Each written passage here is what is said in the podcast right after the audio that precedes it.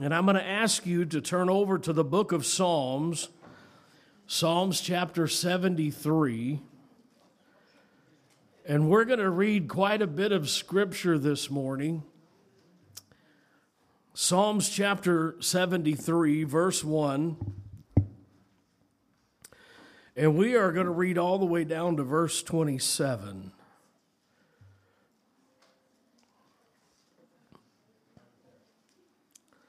So Psalms chapter seventy-three, beginning with verse one.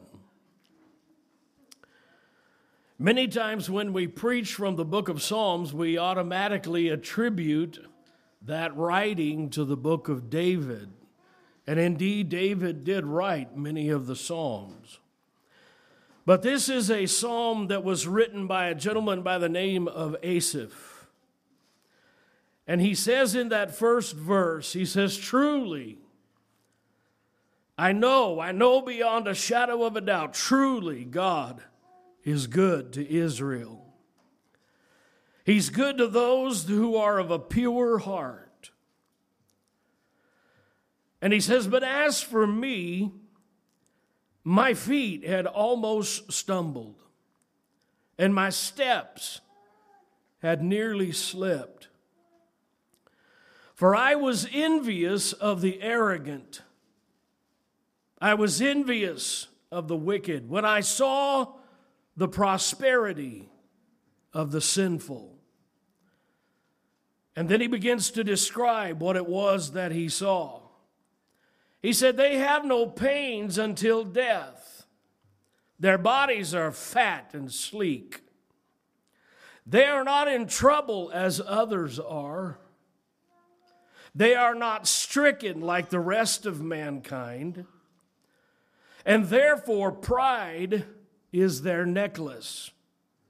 Violence covers them as a garment. Their eyes swell out through fatness, and their heart overflows with iniquity. They scoff and they speak malice loftily. They threaten with oppression. They set their mouths against heaven." And I, I love this imagery. "And their tongue struts through the earth. Therefore his people turn back to them and find no fault in them. And they say, 'How can God know? Is there any knowledge in the Most High?' Asaph said, 'Behold, these are the wicked. They are always at ease, and they increase in riches.'" And he says, "In vain I have kept my heart clean. In vain I have kept my heart clean, and I wash my hands in innocence. For all the day long I have been stricken and rebuked every morning."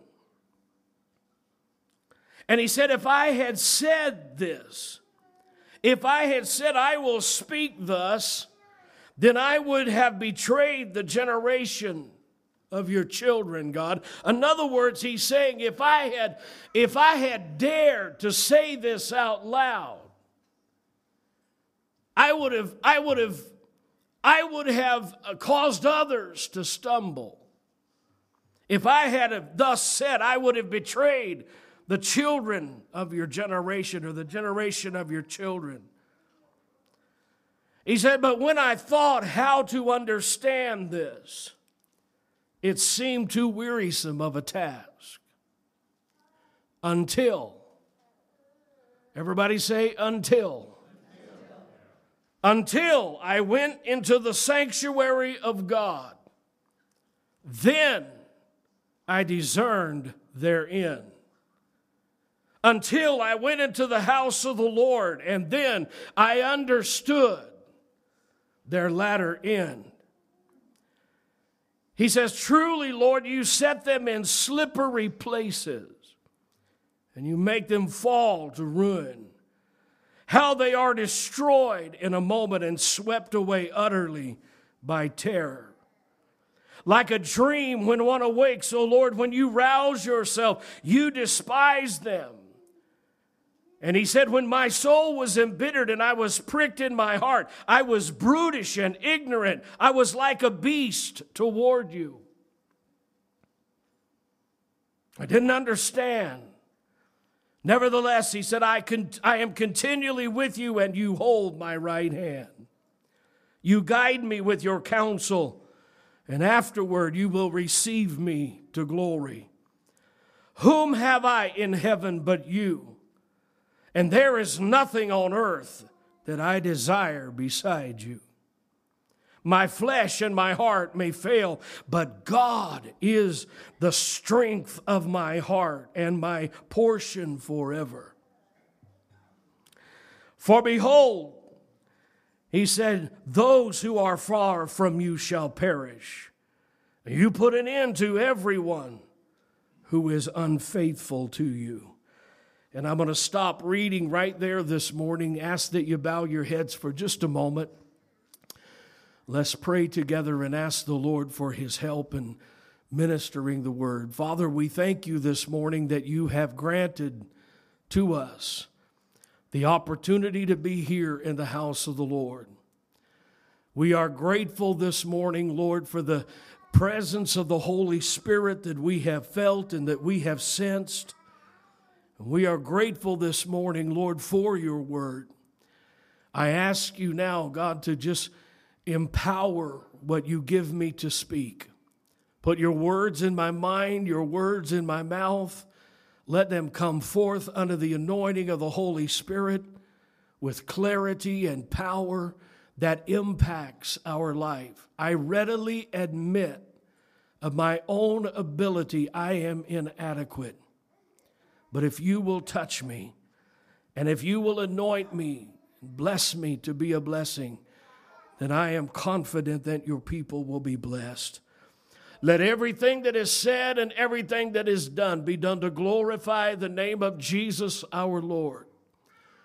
And let the people of God who hear be edified, we pray, in Jesus' name. And everyone in agreement with that prayer said amen. Amen. So I want to title my message this morning, How Asaph Found His Thanksgiving. How Asaph Found His Thanksgiving. This morning, of course, we have begun the final week, or if you will, the countdown to Thanksgiving, which is a very unique American holiday. The first Thanksgiving celebration can be traced back to a three-day festival that was celebrated by the pilgrims after their first harvest in the New World on October, back in October of sixteen twenty-one. The celebration of Thanksgiving began at that time with them as an opportunity to give thanks unto God. It was birthed out of a desire to honor and to recognize the Lord for his provision. It began as an opportunity and a desire to give thanks unto God for his providence and for his protection.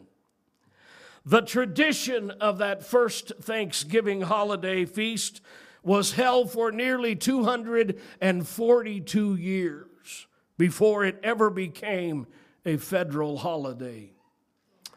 In eighteen sixty-three, under the presidency of Abraham Lincoln, amen, Abraham Lincoln proclaimed Thanksgiving to be a national and a federal holiday on the calendar of the United States of America. And he made this proclamation, and I quote, "A day of thanksgiving and praise to our honorable Father, who is and dwells in heaven." So understand that at the very heart of thanksgiving, at the very heart of thanksgiving, there is a desire to give thanks unto the Lord. But I would submit this morning that the more secular and the more secular that our nation has become, we have made thanksgiving about everything but giving thanks. We've made it about the turkey to the point that some folks call it Turkey Day. Hello? We've made it about the cranberry sauce, the pumpkin pie, and the banana pudding. We've made it about the football games and Black Friday shopping sales. And you hear what I'm saying this morning? We've made it about everything except giving thanks. Black Friday, I don't know why people would want to put themselves through that. I mean, you know, that's where the, the sale starts at midnight and you leave family and friends and the dinner table and go out and fight with your fellow man over the latest electronic gadgets and over the biggest, you know, flat screen T V and all that. And people stand in line and camp out. Hmm, not me. That's right. So what I'm saying this morning is, needless to say, I think that sometimes we have often misplaced our thanksgiving. We have often substituted, amen, uh, other things for actually giving thanks unto the Lord. And this morning, I want to visit a man in Scripture by the name of Asaph. Asaph was a man who, the text reveals, had misplaced his ability to give thanks unto God. The psalm that we have read this morning was written by Asaph, and while we do not know a great deal about this man, here are some of the things that we do know. Number one, we know that he was King David's chief musician. We know that he was a Levite serving in the temple of the Lord. So understand that his daily responsibility was to go to the house of the Lord and lead others into praise and worship. His daily vocation was to escort others into the presence of the Almighty by leading them into a spirit of thanksgiving. Asaph was the worship leader in the temple of God. He was the chief musician in the house of the Lord. I can't say for sure because the Bible doesn't tell us explicitly, but he may have even been a card-carrying member of the Red Flannel Club.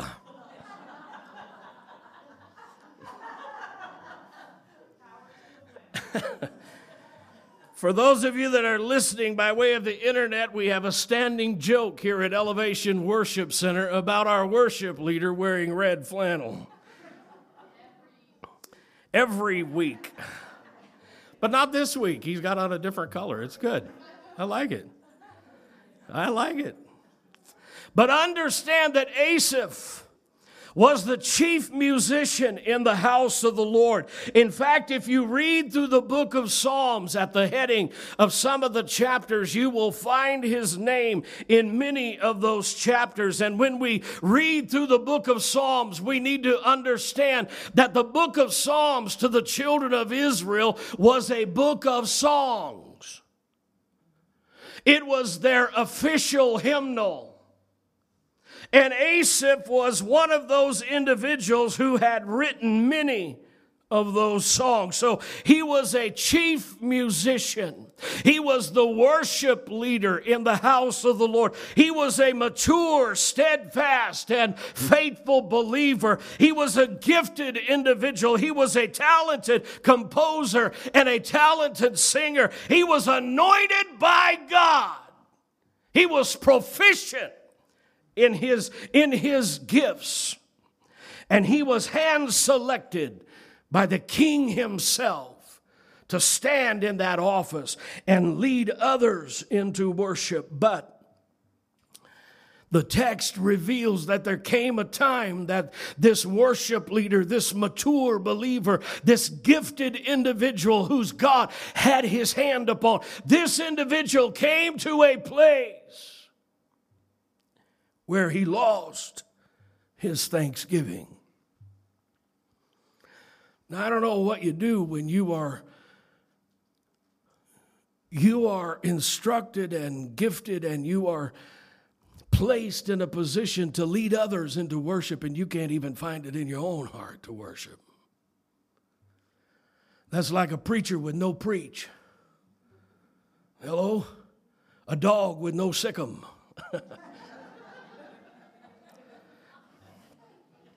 He lost his ability. He lost his ability. He lost his desire to sing. He lost his desire to give thanks unto the Lord. He lost his desire to lift his hands toward heaven and say, Lord, I worship. He lost his thanksgiving. He lost his desire to pray. What happened? He came to the place where he got his eyes on the wrong thing and got his eyes on the wrong people. And when he did, he found out that he lost his thanksgiving. Look with me in verse number one. You need to keep your Bible open today at that chapter seventy-three. We're going to be looking at quite a few scriptures and going through it as we go. But look at verse number one. When I say he lost his thanksgiving, here's what the scripture says. He says, truly God is good to Israel, to those that are of a pure heart. But as for me, in my own personal experience, as for me, my feet had almost stumbled and I slipped, nearly fell. He's saying, I know that God is good. I understand that God is gracious and kind. And I know that God is righteous and just. And I know that he loves the pure in heart. And I know that he is mindful of those that strive to live a godly life. But as for me, I came to the place where I almost slipped and almost stumbled, and I nearly fell. I lost my praise. I lost my worship. I lost my thanksgiving. I came to the place where I didn't have a praise in my heart. I came to the place where I, I didn't have a thanks in my spirit.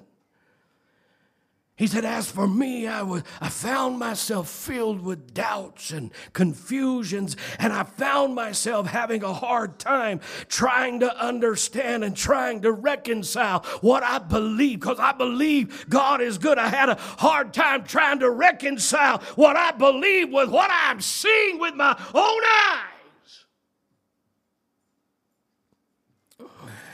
He said, I know that God's good. I know that he's pure. He loves the pure in heart. I know that he's gracious and kind, but,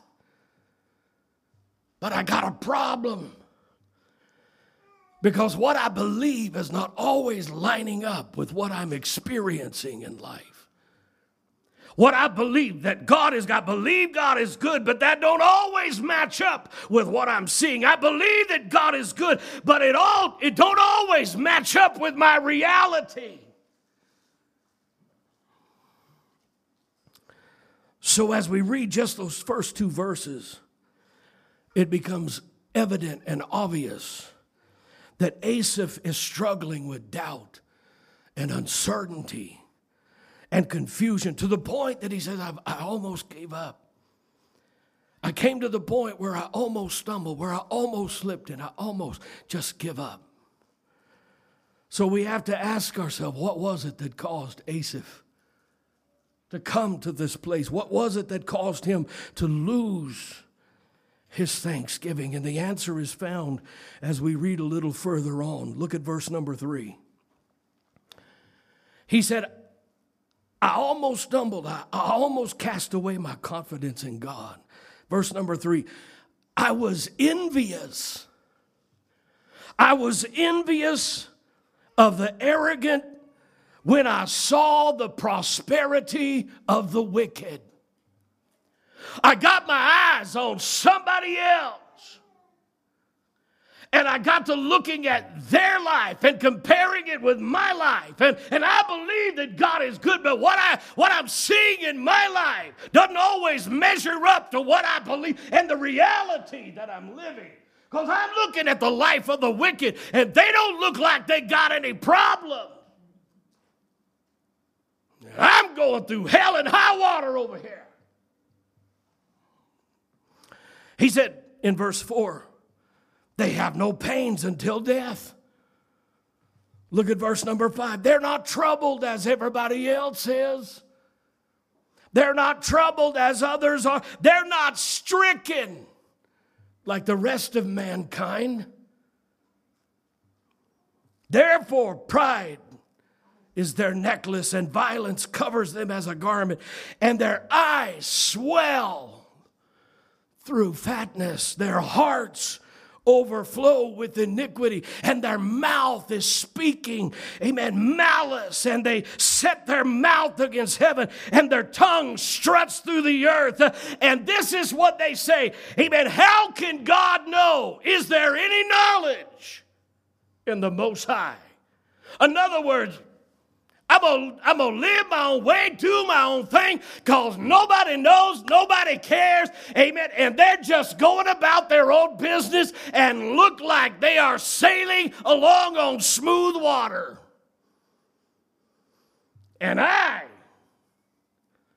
am trying to live a chaste life, a holy life, a godly life, and I believe that God is good to Israel, but I got a problem.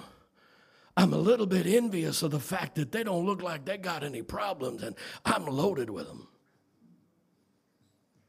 Anybody, anybody understand what I'm saying here this morning? Asaph was saying, Lord, I don't get it. I don't get it. I, I look at the lives of the wicked, and they're not troubled like I am.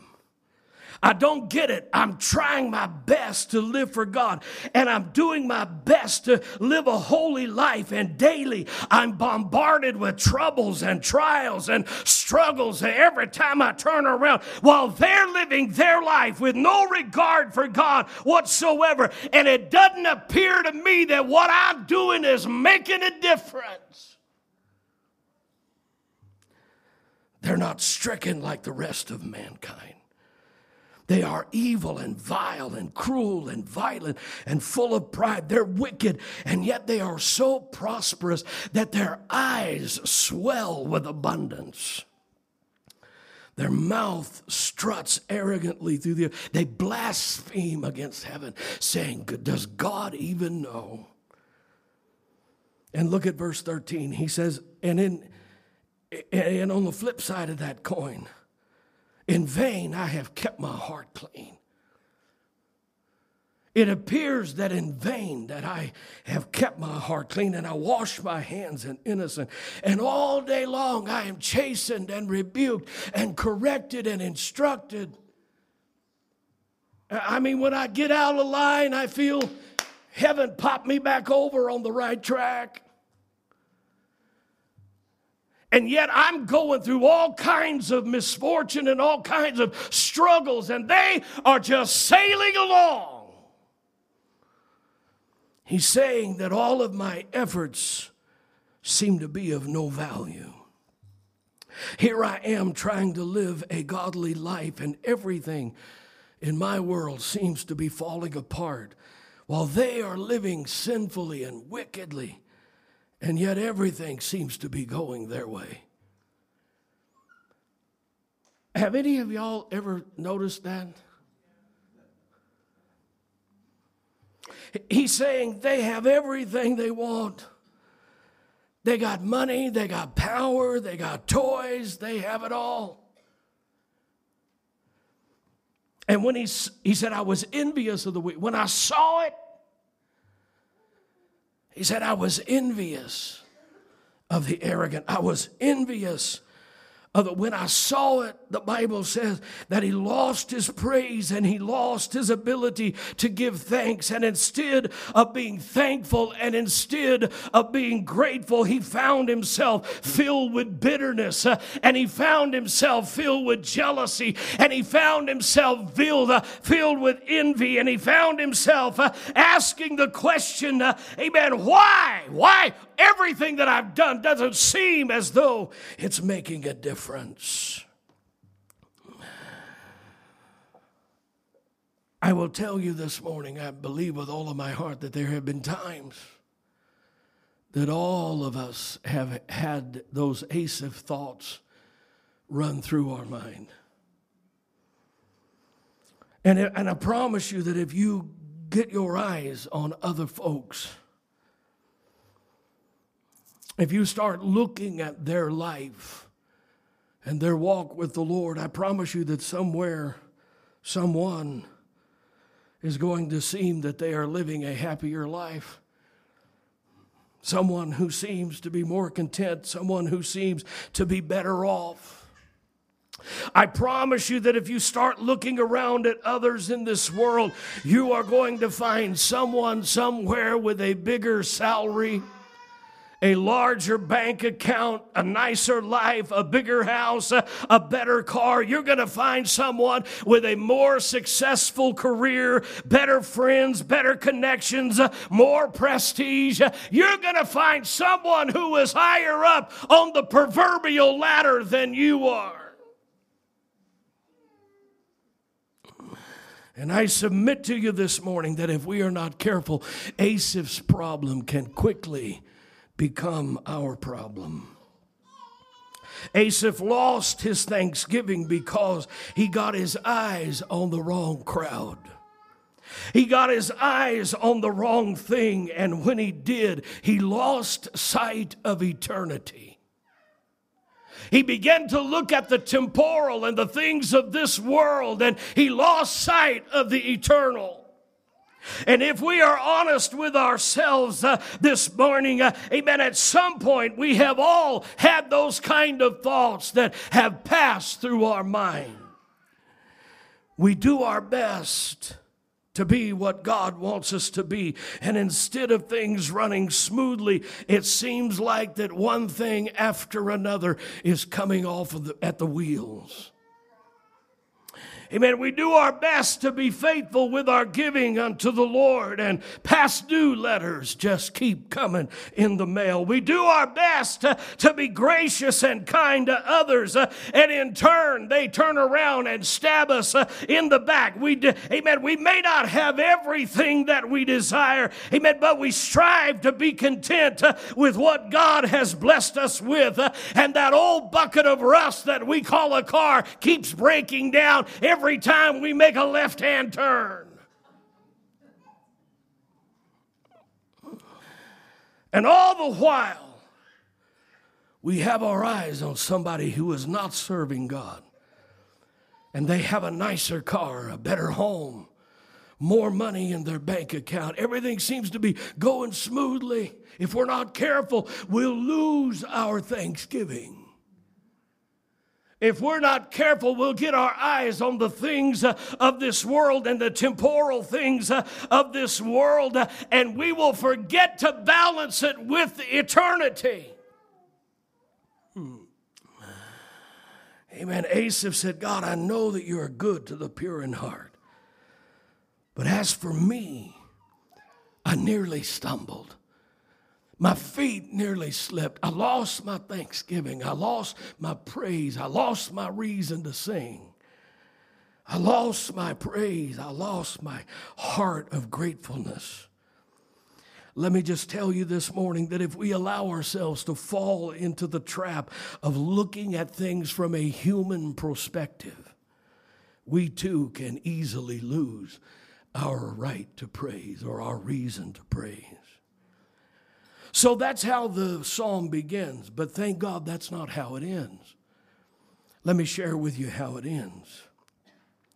In verse number seventeen, the whole mood of the psalm begins to change.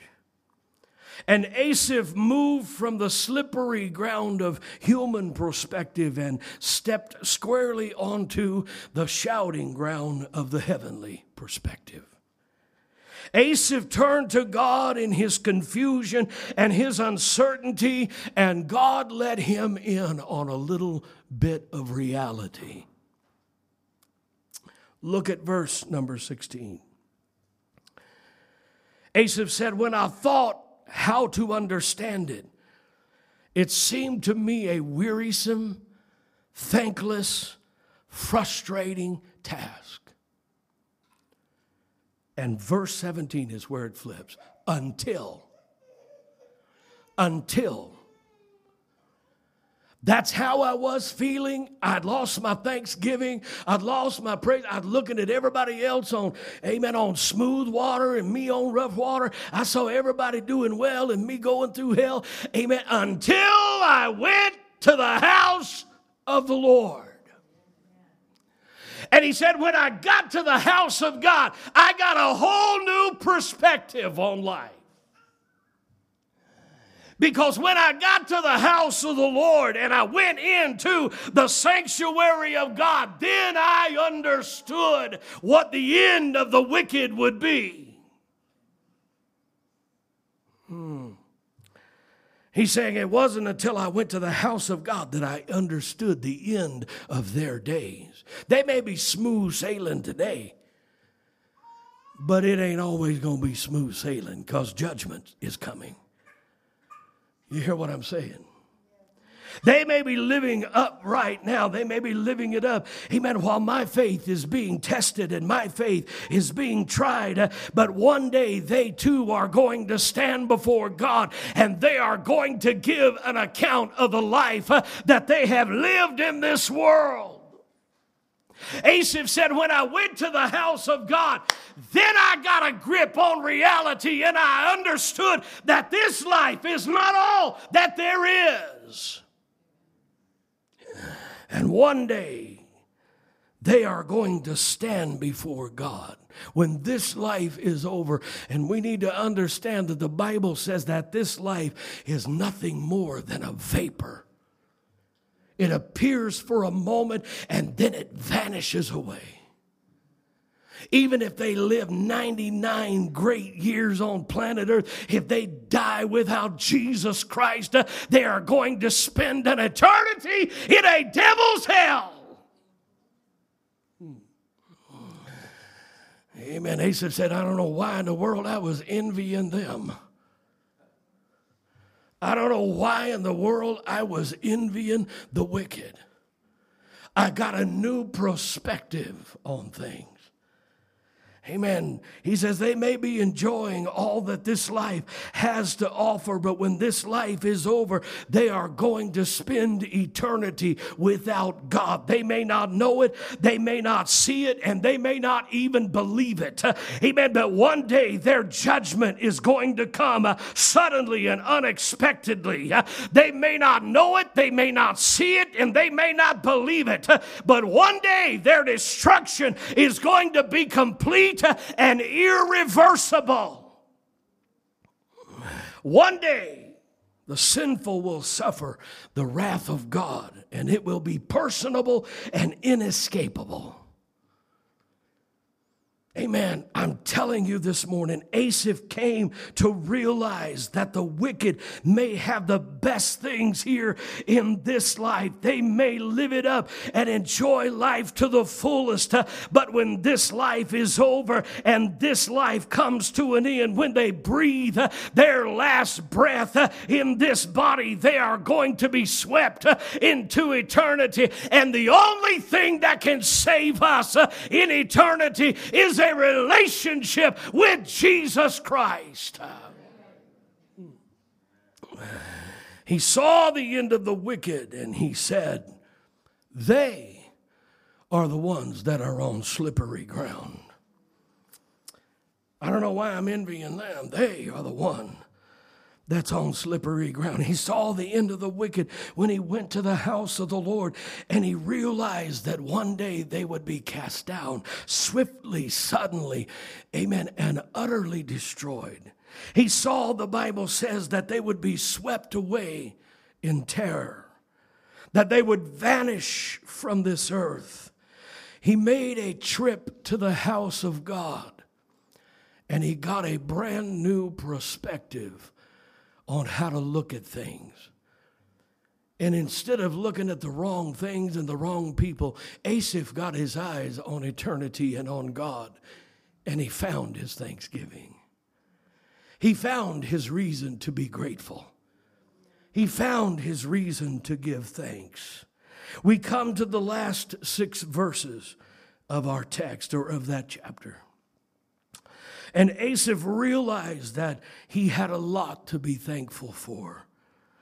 This morning, I want you to see that we too have a lot to be thankful for. You may not drive the best car, you may not live in the finest house, but oh, you have so much to be thankful for. Amen. You hear what I'm saying this morning? Amen. You may not live in the nicest house in Emmett. You may not live on what we used to call Snob Hill. You may not drive the best car. You may not, amen, own the, the biggest bank account. But I'm here to tell you, if you know Jesus Christ, uh, amen, you are wealthier than those of this world. Hmm. When he gets to the final six verses, he finds his thanksgiving. He says in verse number twenty-two, he says, Lord, when I was thinking my old way, when I was thinking, when I was envious of the wicked, I was brutish and ignorant. I was brutish and ignorant. I was like a beast toward you. He's, he's repenting. He's apologizing for, for having that mind frame. He said, Lord, I was a brute. I was ignorant. I was a beast towards you. He said, I've been thinking and acting in an insensitive and an, and an unenlightened kind of way. Now I understand. Now I get it. Now I get it. And look at verse twenty-three. He says, nevertheless, yes, they may be living it up, but nevertheless, they may have more than I have, and it may look like, amen, that they, they, they have more reason to praise than I do, but nevertheless, I am continually with you. Mm, when I read that, I just shouted, all by myself. I am continually with you. And the Bible doesn't just say that he's with us. The Bible says that he is in us. When I when I when I used to travel many years ago on the evangelistic field, I know what it's like to be alone. I know what it's like to, you know, have dinner by myself. I know what it's like to, you know, lock the door on the hotel room and go crawl in a bed all by my lonesome. I know what it's like to wake up in the morning by myself and, and go to breakfast. I know what it's like to be alone. It's no fun. But I'm going to tell you what.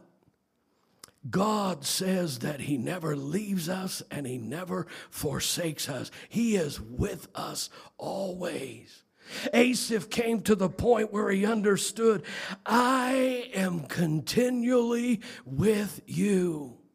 I am never alone. He said, you hold my right hand. You guide me with your counsel. And afterward, you will receive me up to glory. Amen. And he realized, uh, amen, he said, there is nothing on this earth that I desire more than you. I finally figured it out. They can have everything that this world has to offer. All I want is Jesus. Amen. Amen. There is nothing on this earth that I desire more than you or besides you. My flesh and my heart may fail, but he said, my strength is not in my ability, not in what I can do, but my strength is in my God who is with me. Hmm.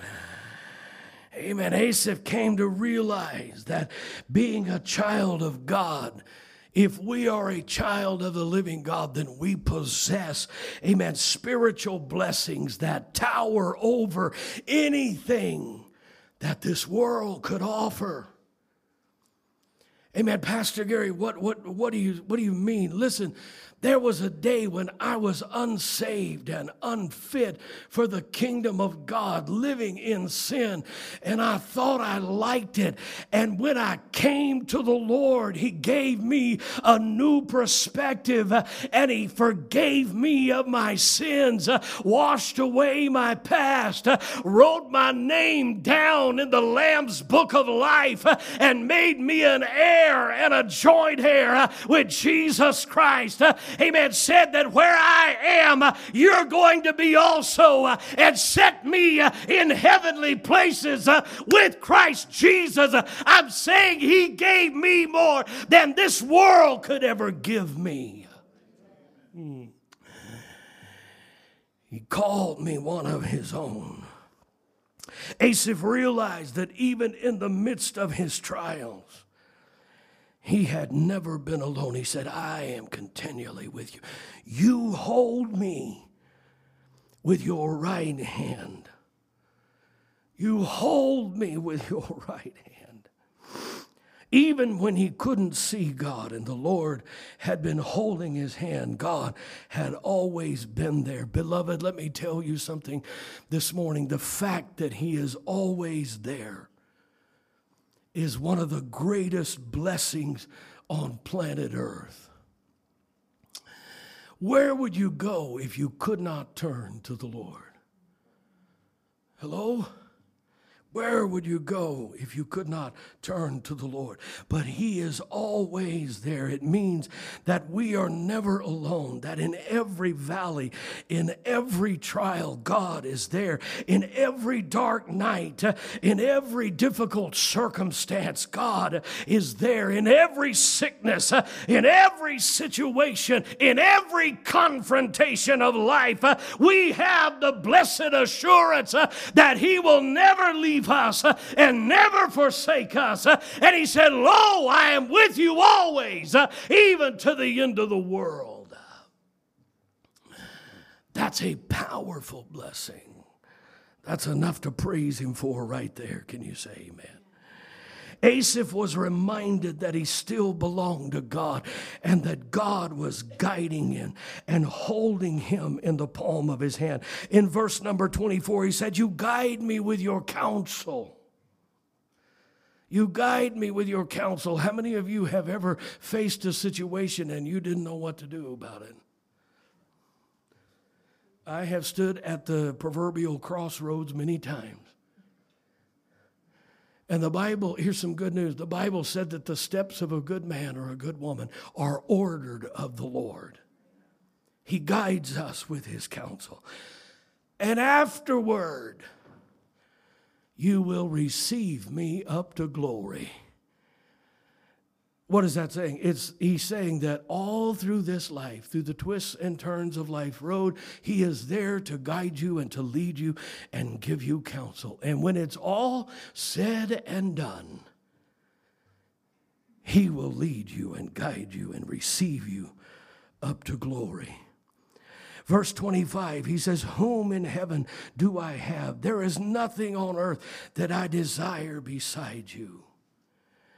Amen. Nothing on earth that I desire besides you. He came to the conclusion that the Lord was all he needed in order to give thanks. What I came to tell you this morning is you may not drive the finest car. You may not live in the nicest house. You may look at others who give, you know, they don't even regard God or give God the time of day, and they look like they're doing far better than you. You are looking at it in the eyes of the natural, in the lie, in the eyes of the temporal, through the human perspective. Start looking at it through the perspective of heaven and through the eyes of the eternal, and you will realize that you have much to be grateful for. Asaph lost his thanksgiving because he got his eyes on the wrong thing, but he found it. He found his praise.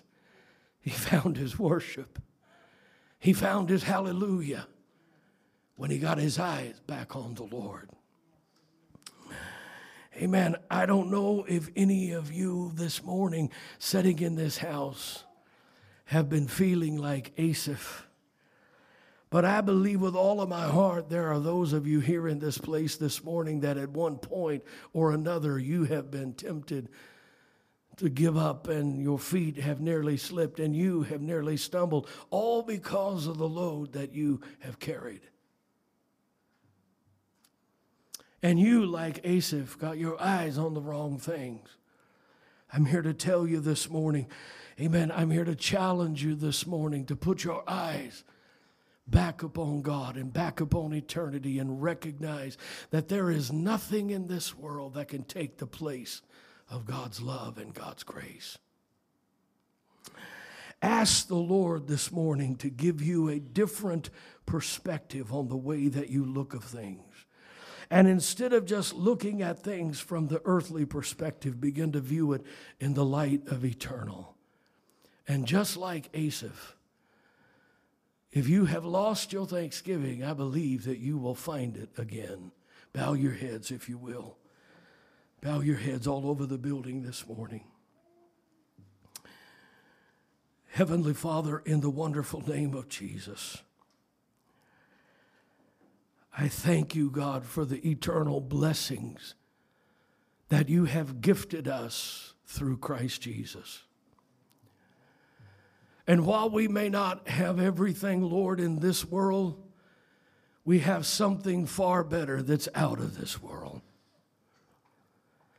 I thank you this morning, Lord, that the eternal riches of our relationship with Jesus far outweighs the temp- the temporal and the temporary riches of this life. Help us to understand the difference this morning. If we have lost our reason for thanks, if we have lost our ability to praise, this morning I pray that you will help us find our thanksgiving and recognize that we have been given so much through our relationship with the Lord. Speak to us now, I pray, Heavenly Father, in Jesus' name. Heads bowed, eyes are closed. Maybe you're here this morning and you would say, Pastor Gary, I know Thanksgiving is coming, but I just ain't been feeling it. I just ain't been feeling it. And I realize today that I have so much to be thankful for. Not just temporary things in this life, but I've been granted the wealthiest and the most beautiful gift of all, the salvation of my God. If you're here this morning and you feel like you've allowed your thanksgiving to slip away, just say, Lord, touch me here this morning. Help me to recognize and understand that I have much to be thankful for. Stand to your feet all over the building and allow me to pray with you. Father, flood our hearts this morning with gratefulness. Flood our hearts this morning, Lord, with thanksgiving. Lord, we thank you for every earthly gift. But, oh, God, we are so grateful for the eternal bl- blessings and the eternal gifts that you have freely bestowed upon us through your Son, Jesus Christ. We pray this prayer this morning in Jesus' name. Amen and amen. Slip your hand right up to him as they come again to sing this morning. Just worship him. Give him thanks.